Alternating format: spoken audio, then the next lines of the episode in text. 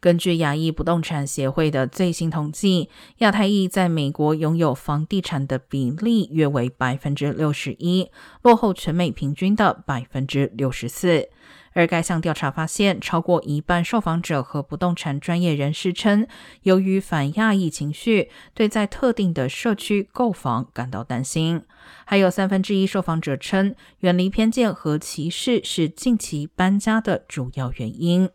此外，亚太裔在特定市场的负担能力骤降。圣荷西、圣塔克拉拉地区、洛杉矶、长滩、安纳罕地区、旧金山、奥克兰、伯克莱地区、波士顿、剑桥、牛顿地区以及纽约、纽华克、泽西市均属于亚太裔难以负担购房的地区。